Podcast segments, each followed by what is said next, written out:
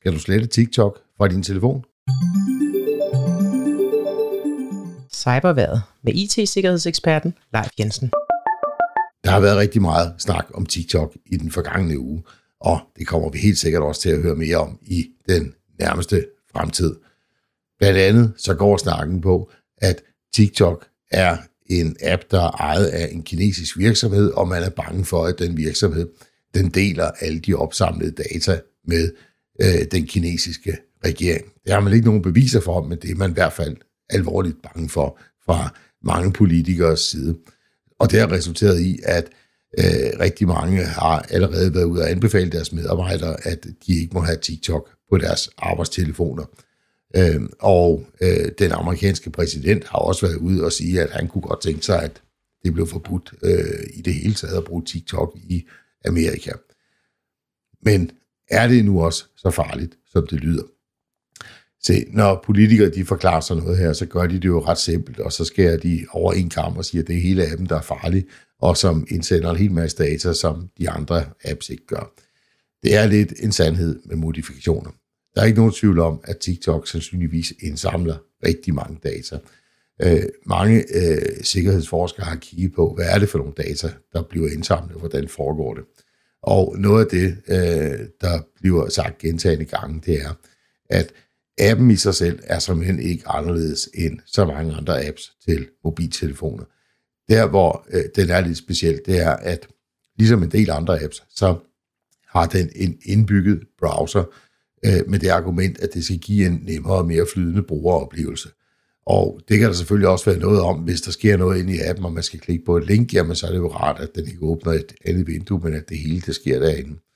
Men der er nogen, der har kigget på den kode, og øh, der bliver øh, sat en lille bitte smule kode ind i øh, de her sider, man nu besøger, og det betyder, at øh, folkene bag appen, de teknisk set kan øh, få logget alt, hvad man øh, trykker på, mens man er inde i den her indbyggede browser. De kan se tekster, de kan se brugernavn og password, som man skriver. De kan følge, hvordan øh, ens adfærd er rundt på skærmen. Og det er selvfølgelig ganske ubehageligt. Jeg tror nu ikke, at TikTok er den eneste, øh, der bruger den her mekanisme. Husk på, at der er cirka 1,6 millioner apps på Apples øh, App Store og cirka 3,5 millioner på Googles Play Store. Så det vil være lidt naivt at tro, at TikTok er den eneste. Men den har selvfølgelig mange brugere, øh, så det er fair nok, at, øh, at der bliver snakket om det. Men at skride til forbud, det er måske øh, lige voldsomt nok. Jeg har et par tips til, hvad du kan gøre, hvis du fortsat gerne vil bruge TikTok, og det ikke er blevet forbudt af din arbejdsgiver at bruge den på din telefon. Jeg kommer på tips til dig, der gerne vil bruge TikTok, men måske på en lidt mere sikker måde, hvor der bliver indsamlet en lille smule mindre data omkring dig. Tip nummer et. Når du opretter en TikTok-profil, så lad være med at blive fristet til at logge ind med Facebook eller Google, selvom det er dejligt nemt. Ligesom med andre apps, så er anbefalingen, at du simpelthen opretter en konto. Og brug gerne en e-mailadresse, som du har oprettet til den slags apps, altså ikke din primære e-mailadresse.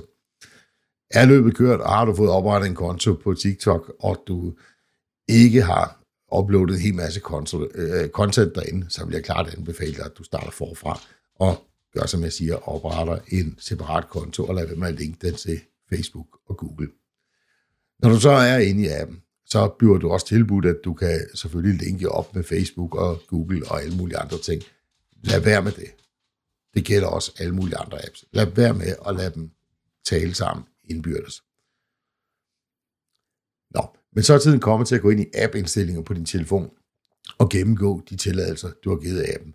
Og det, det bør du jo gøre med alle mulige andre apps, du har på din telefon, men det er en anden snak. Men mindre du selv oplever, uploader indhold til TikTok, så slå deling af mikrofon og kamera fra. Det er der ikke nogen grund til at have slået til. Og slå også gerne øh, deling af kontakter fra. Og så bør du selvfølgelig altid slå tillad tracking. Når du ikke bruger TikTok-appen, så for øh, god øh, datahygiejnes skyld, så luk appen helt. Når du er inde i appen, så lad være med at klikke på links, som du måtte se derinde, fordi så sker der det, jeg fortalte om før, at det bliver åbnet inde i en browser, inde i selve TikTok-appen, og så kan de i den anden ende potentielt følge med i, hvad du laver. Så modtager du et link, som du rigtig gerne vil åbne, jamen så åbn en separat browser, og så skriv adressen på det link. Eventuelt så kan du lave copy-paste og føre den over i browseren. Hvis du vil være lidt mere sikker på, at TikTok de får færre data om dig, jamen så lad være med at installere appen. Du kan faktisk sagtens bruge TikTok uden at have appen.